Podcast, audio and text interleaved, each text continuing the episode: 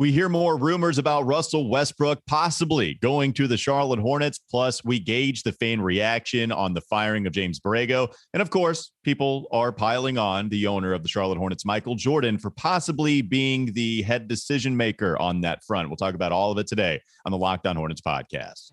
You are Locked On Hornets, part of the Locked On Podcast Network. Your team every day. In a minute, cuz we live. We live.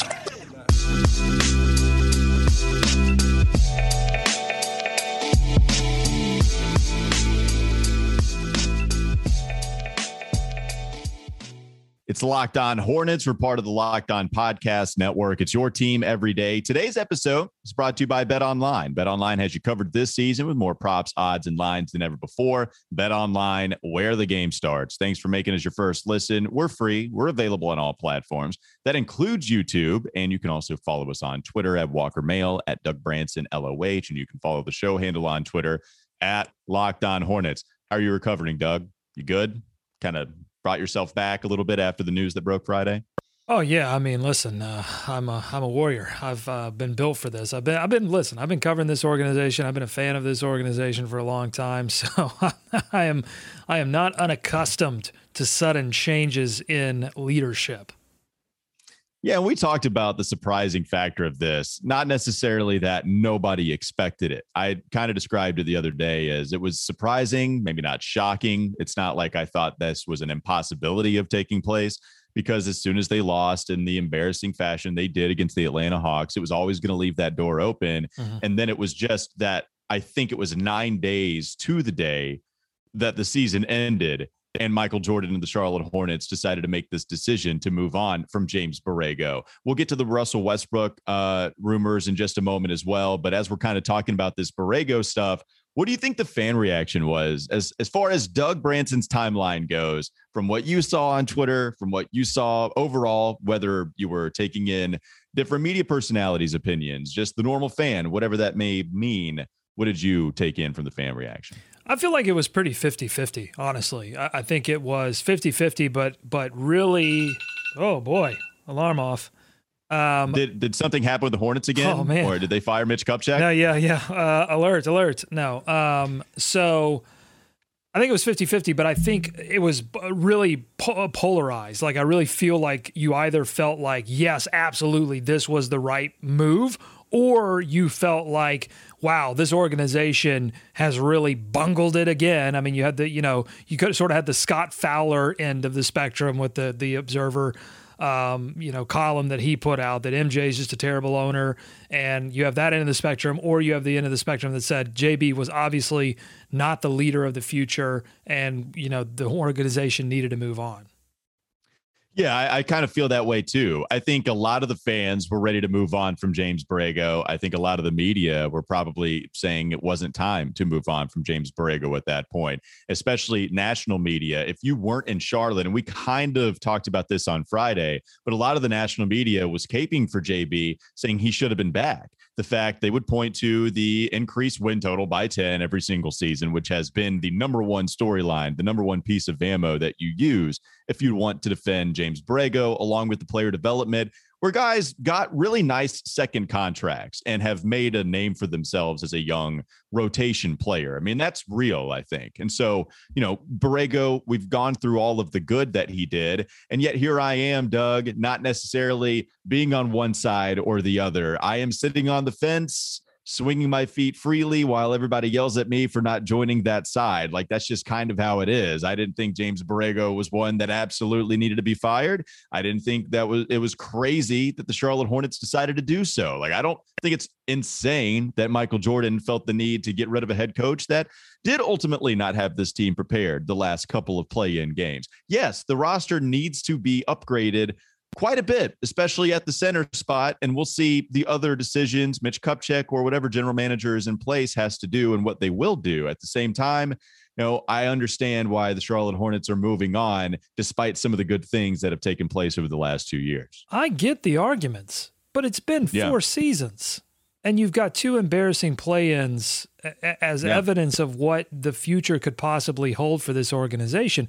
I mean, I think it's that's the difference between the two fan reactions. One looks at the play in and one looks at the regular season win totals and looks at, you know, individual player development. And, you know, look, there is there's discussion, there's heat. I don't know how valid it is, but there's discussion amongst the Jay Williams and the Tracy McGrady's of the world, the people that are the talking heads on ESPN, and they're starting they're starting the chatter of LaMelo Ball needs to get out of Charlotte and go to LA or wherever and and you know realize his superstar dreams. I don't think that chatter comes necessarily from nowhere. Like I don't think Tracy McGrady just like woke up one morning and thought to himself, "Yeah, I've got this same take that Jay Williams had the other day. I'm just going to go ahead and put that out on the air." No, I mean I think these things come from somewhere, and I feel like the organization th- this was a little bit sudden. There are two types of coaching changes, right? There's the coaching change that everyone sees coming from a mile away, and you know you've got a lame duck situation. They're just waiting to push the guy out the door. And then you've got the situation that James Borrego was in, which is essentially he's fighting for his job. And the decision is going to be a meeting between MJ and Mitch Kupchak and other organization officials. And everybody's going to discuss it. And you're going to have evidence on one side and evidence on the other. And then the ultimate decision maker is the guy who owns the team. He makes a decision and it seems sudden. But I don't think this seems chaotic. You know, I don't, I don't think this was a chaotic decision. I think there's plenty of evidence uh, that supports a move at this time. Well, that that's the thing, and maybe we can end on this for the first segment. Why the nine days took place before this decision was met, and you have to imagine that conversations just kind of progressed that way. You know what can take place here is that you have James Borrego go through all of these meetings with his individual players, and then of course that's just the car wash that is exit interviews those players have their meeting with Borrego. Then those players go to the media and they're done and they're leaving Spectrum Center for a vacation to go work out, whatever they decide to do at the beginning of their offseason. And then you have Borrego have this sit down with Mitch Kupchak, of course, with Michael Jordan, and they're trying to figure out the best thing for this franchise to do moving forward. And what could absolutely take place is the fact that Borrego and let's say MJ, because that's what Shams Charania put out there, the fact that this was kind of spearheaded by Michael, the fact that he wanted to move on, maybe even more so than Mitch Kupchak. So these talks happen. Well, I think we should do this. Michael thinks, well, no, this is what you should have done in the first place. All right, well, we'll talk tomorrow, whatever those kind of it, it's not shocking to me at all too to see that it kind of happened here. Like it's not like we were a month into the off season. That would be a lot more weird to me but a week took place and, and here the charlotte hornets are trying to find a new head coach. By the way it's not like any other team that had another uh, you know had a head coach exit their organization. They haven't named anybody yet you know? So it's it's not like the hornets have missed out on a ton of ground to hire somebody no. they really want to. The no. Kings have interviewed a couple of different candidates, but you know, no, see, nobody's see, named now, anybody. That's yet. a great point, Walker. That would have been chaotic had you held James Borrego because he was on a contract. It wasn't like his deal was expiring. They I mean, obviously they extended him. Uh, the, that's part of the weirdness that, it, that's guess, part of the yeah. weirdness. But at the same time, had they held on to Borrego through some of the offseason and then you know be, being indecisive about it and then mm-hmm. decided to let him go, that I would have criticized. I'd have been like, what were you waiting for? Like, don't Absolutely. go through any part of this offseason if you think you don't want to move forward with the head coach. Um, I, I, by the way, I feel the same way about the general manager position. Like if they're going to keep Mitch Kupchak in the general manager role or move on from him completely or move him into a different role, they need to hurry up make that decision. I need to hear about it yeah. because you know we've got off. Season. This is an important off season. We've got work to do, people. I want to know who's in charge.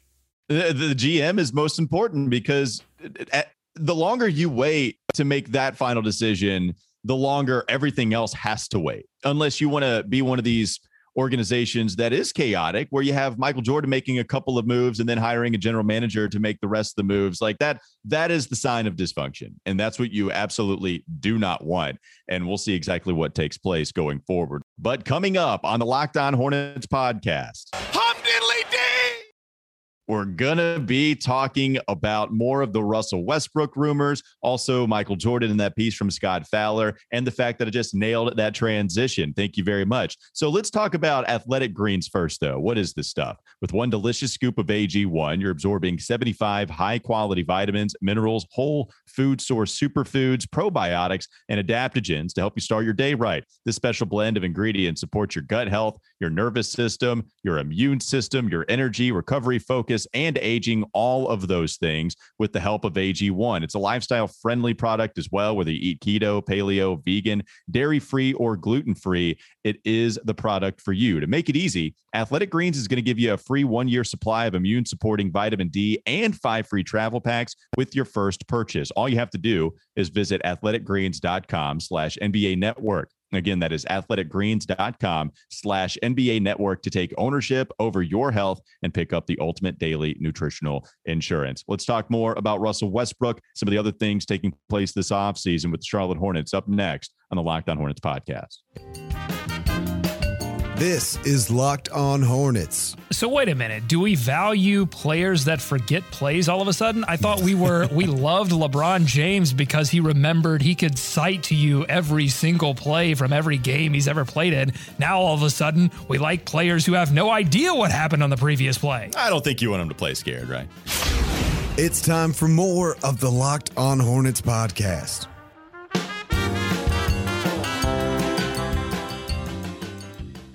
Doug, the Russell Westbrook rumors are as prevalent as ever. They are ramping up. I feel like as far as a team that has been linked to him before, you know, we've had this experience maybe a couple of years ago before LaMelo Ball was on the roster. We thought mm-hmm. that maybe they would make a trade for him when he was with the Houston Rockets at that point. It feels more real now, the fact that it's just not going away. And we know the Lakers want desperately to move off of that contract because they're in a very much so win now scenario with LeBron James, with Anthony Davis. You don't know how many more healthy years you're going to get from AD. You don't know how many years, period, you're going to get from LeBron. And Charlotte would have a contract that they would want to give back to LA and Gordon Hayward. You know, Terry Rozier's contract is certainly interesting. That would be a couple of players that could help the Lakers if they felt like, I mean, there, there are some things to like there. Point being, it feels real that this thing could happen.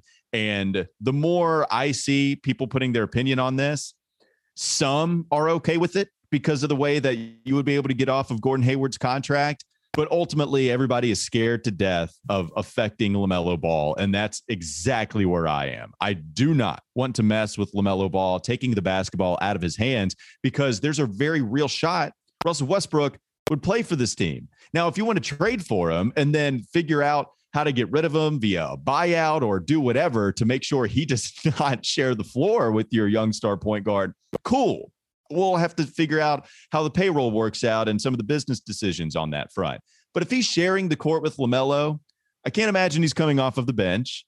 And that means not a very good basketball product, in my opinion. Like uh, that, that's what I'm scared of most about, Doug. What do you think about all this Russell stuff continuing to stay at the forefront? Yeah, I mean it would it would make them immediately worse at shooting the basketball, something that they were very good at doing last season and and really helped them to 43 wins. You know, without some incredible shooting performances, this would have been a demonstrably worse regular season. They probably wouldn't have even been in contention for a play-in embarrassment, uh, which might have been better overall, but uh, so I, you know, that that that scares me that it makes them worse worse offensively because you're getting rid of Gordon Hayward, who, if healthy, is one of your better has been over the past couple of seasons, one of your better three point shooters, and then Terry Rozier, who has not only been one of your better three point shooters, but just one of your better offensive players, especially in the clutch. So you're giving up two valuable pieces to your offense. You know, again, when healthy, obviously is the, the, the big word, but you are gaining in Russell Westbrook, somebody who is durable. Like the, the one thing he does some Lakers fans probably didn't yeah. want him to do this, but he stays healthy and he likes to play basketball. He likes to, you know, that's a that's a valuable thing in today's NBA. And a lot of these stars really enjoy uh, actually playing basketball anymore. But um, so you you get that. Uh, but I agree with you. I think it would be interesting if they brought in Russell Westbrook for a year at, at, that point, I'm like, why don't you just keep James Borrego, right? Why don't you just like, well, why would you get rid of Borrego if you feel that urgency to move on and then take on a player in Russell Westbrook who is clearly a one year solution for hmm. your books, not really for your basketball? That, that would make sense yeah. to me. Yeah. Does Michael feel the need to win now? And does he think Russell Westbrook is something that helps that? Because to me it doesn't. Well, can me, and, and, is, and and can you still bring in a decent defensive center if you exchange Gordon Hayward and Terry Rozier for Russell Westbrook? Do you have the available assets and financial flexibility to make that happen. Because look, I mean, Russell Westbrook plus a above average defensive center, you know, Russell Westbrook on a bounce back year, I mean, he can't shoot the ball as terribly as he did last season. Like if it continues to decline, then you're in trouble. But if he has any kind of bounce back year plus a, a decent defensive center, that might be enough. That might, you know, Miles Bridges, you get you get him back. I mean, you bring back some of this the rest of this core. That might be enough to get you, you know, at least a play in win. Yeah, that is the optimism for you. I do not share that optimism that Russell is going to have a, a bounce well, back it's, year. It's tenuous. The optimism is yeah. tenuous. I'm just trying to figure out. Yeah, I got you. You know, because it might happen, and we're going to have to try to figure out ways to make that positive to some degree on some days. But at the same time, Russell Westbrook. What does that mean for your coaching search, some, though? Walker. Well, what well, the thing is, doesn't it, it take it takes Vogel's Vogel?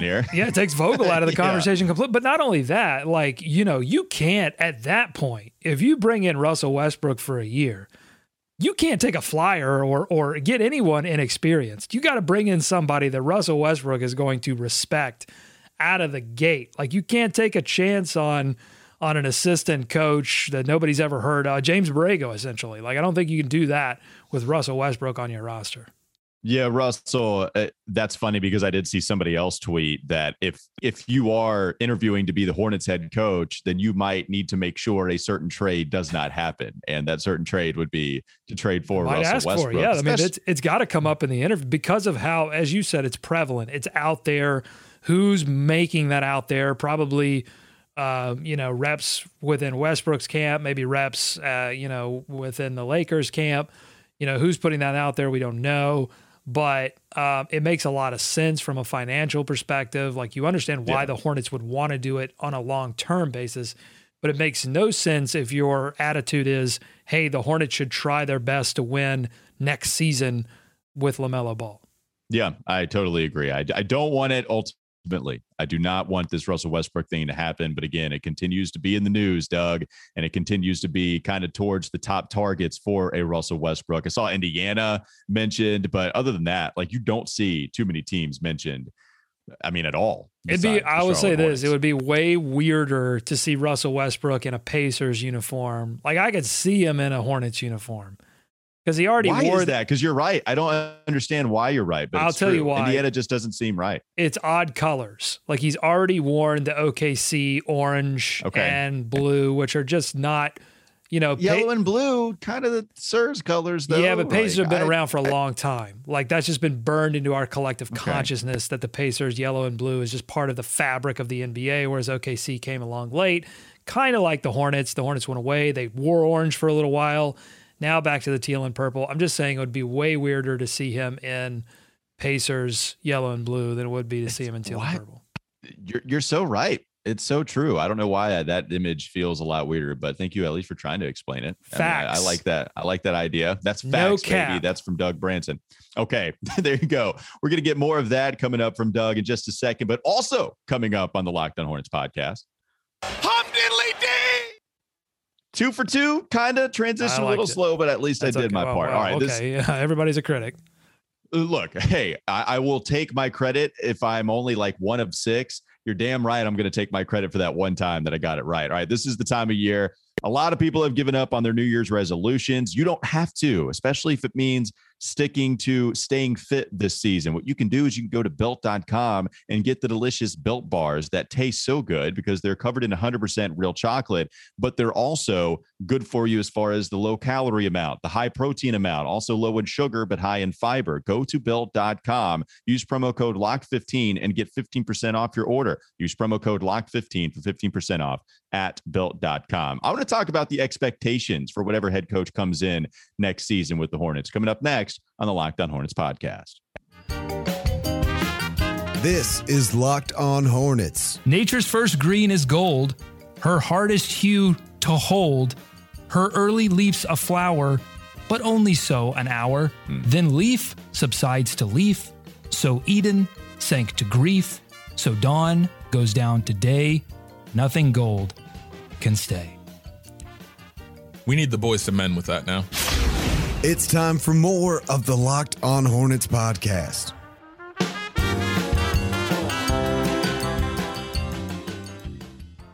for those that can't see or that are watching YouTube and, and maybe are wondering why I keep like going towards the left of my screen, it's because the Beagle puppy that I've had for, I don't know, like six months now, mm-hmm. obviously continues to grow. Mm-hmm. And when he is growing, now that he is trying, like in old episodes, he would try to get on my lap and jump up and I could just kind of scoot him away and you wouldn't be able to see him in the camera because he's shorter. Now he's a little bit taller. And now I thought maybe you could see a beagle nose, a couple of beagle paws. And so that's why I'm trying to talk hornets, scoot the beagle away in one area. And it's a different time of recording too. So, like, this is not necessarily his jam right now. This is everything that I'm having to deal with behind the scenes. I mean, a lot going on. I have like a beagle. You have a baby. I appreciate it. You're a radio pro. You have a baby. Thank I have you. a baby. You have a, you have a beagle. Yeah, I've got I got a beagle. That's how it goes. Let's talk about this Michael Jordan article before we get to some of the expectations that might be placed on the head coach, Doug. So Scott Fowler, he basically writes that Michael Jordan is the one constant in the problems that the Hornets have experienced for a very long time since the second coming of the franchise after the original franchise left for New Orleans. Michael's been the majority owner. And here is just yet what he considers another flaw, another problem, another mistake from Michael as the owner. I don't necessarily look at it that way for a couple of reasons. I think the process and how they went about hiring James Borrego was the right process. You know, they hire a GM first it seems like Michael allowed Mitch Kupchak to do what he wanted when he was finding his head coach. Like, you know, they did interview a lot of guys. I've, I've gone through that quite a bit. They ultimately settled on James Borrego. And after two embarrassing play in losses, even if it is reported that Michael is meddling, yeah, that's concerning. Like, you don't want Michael to come in and just take the power away from the general manager all the time. I don't want that. I'm not saying he's a great owner. I don't look at this decision from Michael, who might decide to let go of JB, as, oh, same old Michael, just an awful owner in the NBA. I don't feel that way, Doug. Is that how you feel after reading that Scott Fowler article? No, no, listen. Scott Fowler's the same guy who tweeted, as much as I would like uh, to like the Charlotte Hornets deciding to pick LaMelo Ball at number th- three, I just don't. I think the pick was a mistake. Here's why. Column. like so. Let me just give you that for a little context. Number two, yeah, the title of this is Michael Jordan has failed as an NBA owner. Borrego's firing is just the latest example. And if you actually dig into the column, unfortunately, there is some like nuance and, and some conversation worth having, but it's sandwiched in this old, tired idea of Michael Jordan failure owner, failure executive that a lot of people who haven't been following very closely over the past couple of years don't understand that Michael has gotten out of the way, that he has allowed some things to happen. And the Hornets, I think, have started to move towards success. And, and, and really, it's how you view this. If you view the Borrego firing as here's just one more example of Michael Jordan making a, a, basketball decision, and I don't like that, then you're going to view this as like a same old MJ, MJ failure. Or if you view it as like this was actually just a natural evolution of, hey, you hired somebody, they did some good things, got you to a certain position, and now you need to make that next evolution, then then maybe you don't necessarily view it that way. So it's it's all about what what lens you view this whole Michael Jordan thing. Because here's the thing He's the owner of the team. So while you, I certainly agree with you, Walker. I don't want Michael Jordan meddling all the time. I don't want him overruling Mitch Kupchak's drafting decisions. Um, but he's the owner of the team. Like I've always said this: if you're going to own a team, like you should have some say. We we we should want an owner that is somewhat invested in the product that they're putting out on the floor. You should want the owner to want a good basketball product. And while Michael Jordan has struggled to give us examples of that, you know, turning out uh, positively, there have been some examples where where he has uh, hired the right people, and so hopefully they'll go through that same process again and come out on the other side with someone who's ready to lead this basketball team in uh, a playoff direction. Yeah, the, the evidence for Scott Fowler's argument would be more so to kind of look at a Terry Rozier signing. You know, that that kind of looked like that was MJ wanting to bring back somebody to put butts in the seats that had this capability of scoring. And Terry Rozier at least got to a contract that is worth now, you know, over $20 million a year. And even though I have, you know, talked about that contract in a negative way, like you know, Terry Rozier has been somebody that has kind of worked out for the Charlotte Hornets. And when you talk about Michael Jordan having his hand in that decision, it scares you because I don't know how much Mitch, Kupchak wanted Terry. I don't know about the Gordon Hayward situation. I do feel like Michael has his hand in some of these decisions made based on the roster. It doesn't seem like that for the draft as much. It, maybe I'm wrong about that. I, I, do feel like Mitch Kupchak has been able to decide what he wants to do via the NBA draft. And, you know, maybe some of these decisions as to not sign a center. Like, I don't know that Michael is pounding the table for Mason Plumlee and not bringing in Richaun Holmes. I mean, is that is that an MJ move? You know, I don't think so. That I you know, look, there are some things that he does that is too, troublesome. You said what? I said they dodged one there too, by the way. The whole Richaun well, Holmes yeah. situation. Well, well, well, with the Richaun Holmes situation, sure. And so I don't there are some things that he does that he might have his hand in that are troublesome to me. I think my point is that this is not one. Like th- th- this is one where I can understand why he would decide to move on. Well, any fair evaluation of Michael Jordan's tenure in Charlotte has to recognize that this organization, uh, no fault of Jordan's, has not been very lucky. And in this article, uh, I just laugh every time I read it. In this article, uh, Fowler goes, Charlotte hasn't been without talent for Jordan's tenure. Kemba Walker oh, and Gerald yeah. Wallace were both all stars, along with Ball, and there have been other good players. yeah. Like you just like you Scott made the opposite Scott. point. You were trying to make a point and you made the opposite point. You made Look. the exact point that they haven't had a ton of talent. Some of that you can lay on the feet of the organization. Um, some bad draft decisions. I mean, Frank Kaminsky being sort of the the pinnacle of that, but also they they just haven't been very lucky. I mean, yes, I, look, I like Scott Fowler. He's a good dude. At the same time, when you're bringing up Gerald Wallace. I don't know anything. I'll really say I don't know anything about him. I'm just saying this article is terrible. Yeah, just, no, I'm I know. Gerald, Gerald, Wallace is a one-time All-Star. He was literally the only All-Star the Bobcats had ever seen, and then it's Kemba Walker in the second iteration of the Hornets that reaches a few All-Star games. That's it. You know, Al Jefferson made All NBA. At the same time, it's going to take a little more than that to win a playoff series. Now, if you want to combat that and say, okay, it's because the lack of talent it's because of Michael Jordan that they had the lack of talent. Okay, fine. Like if you want to talk about drafting Frank Kaminsky, you know, instead of a couple of other moves they could have made, whatever, you know, fine. But at the same time, yeah, this James Borrego stuff is interesting. And now that we talk about the expectations, real quick, unless you had something else. no, I'm, uh, I'm gearing up for this this question yeah. you're about to ask. So, right. So I I was on Charlotte Sports Live. Will Kunkel was talking about the expectations, and he said they have to be expected to win 50 plus games next year. If you fire James Borrego after 43 victories, then this coach is expected to win 50. I don't see it that way. I don't think that you're expected to win 50 plus games or even necessarily 48. Doug, to me, it's all about getting to the postseason and at least getting to a playoff mm-hmm. series. Mm-hmm. If that means that you win 43 games and the Eastern Conference is a little worse for injuries, for movement, for whatever, mm-hmm. and you actually get to a seven seed playoff series, that will be viewed as good enough. If they win 45, that's that's the goal, right? To me, it's to get to a playoff series and then Michael Jordan's move, the Hornets move will be vindicated. But to me, it's it's not I don't think that they're asking to win 50 in order to justify this new hiring of a head coach. So that'd be seven more wins. The last time they went to the playoffs in 2016, they won 48 games, and due to some tiebreakers, they could have been the three seed with 48 wins, but they ended up being the six seed with 48 wins.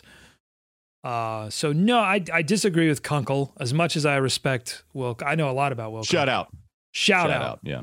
yeah. a lot of respect for Will Kunkel. He would not write this article. But, but and um, and you know, but he but he was just echoing the sentiment of, of quite a few. I, I agree. Like, See, I agree with the sentiment. Yeah. I agree that the expectations need to be playoff series. They need to be, I think, more than 43 wins. So what mm-hmm. what you know, whatever number you want to assign that, 45, 46, 47, 48, 49. 50 that's fine um, I, I, don't think fi- if if they win 49 games i don't think that's and make uh you know and are the sixth seed then that's not a disappointment. If they get into oh, the play in, no. say they're a seven seed uh, and they have to play a play in game and then they win that play in game and get to the playoffs, I'm not going to be disappointed by that. I think you're right. The barometer for next season has to be get into the playoffs.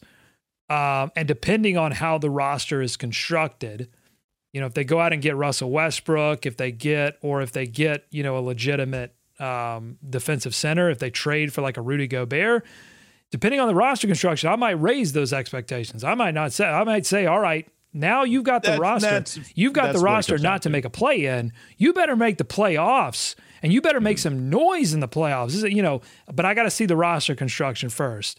Um, it- it- you know, hopefully, hopefully, this organization is not going to bring in another coach and hamstring that coach by you know not giving that coach a defensive center. Like I, can't, I just Yeah. can't believe that's going to happen.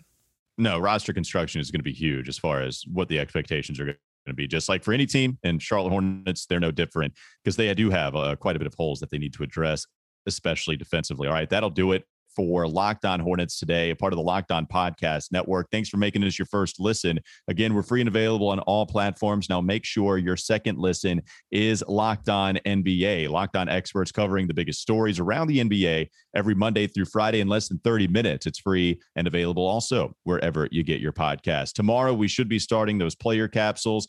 We have all of the interviews, we have a lot of sound bites to comb through. What kind of grade we might give to the players, just our overall thoughts and feelings, positives, negatives. You not want to go with the grades? Was that taboo? I'm taboo? gonna give people like little star stickers. I'm gonna go buy some go. from Target. Yep. We'll rank them one through 10. We'll give them grades. We'll give them all sorts of stickers. That's coming up tomorrow and the rest of the week on the Locked On Hornets podcast.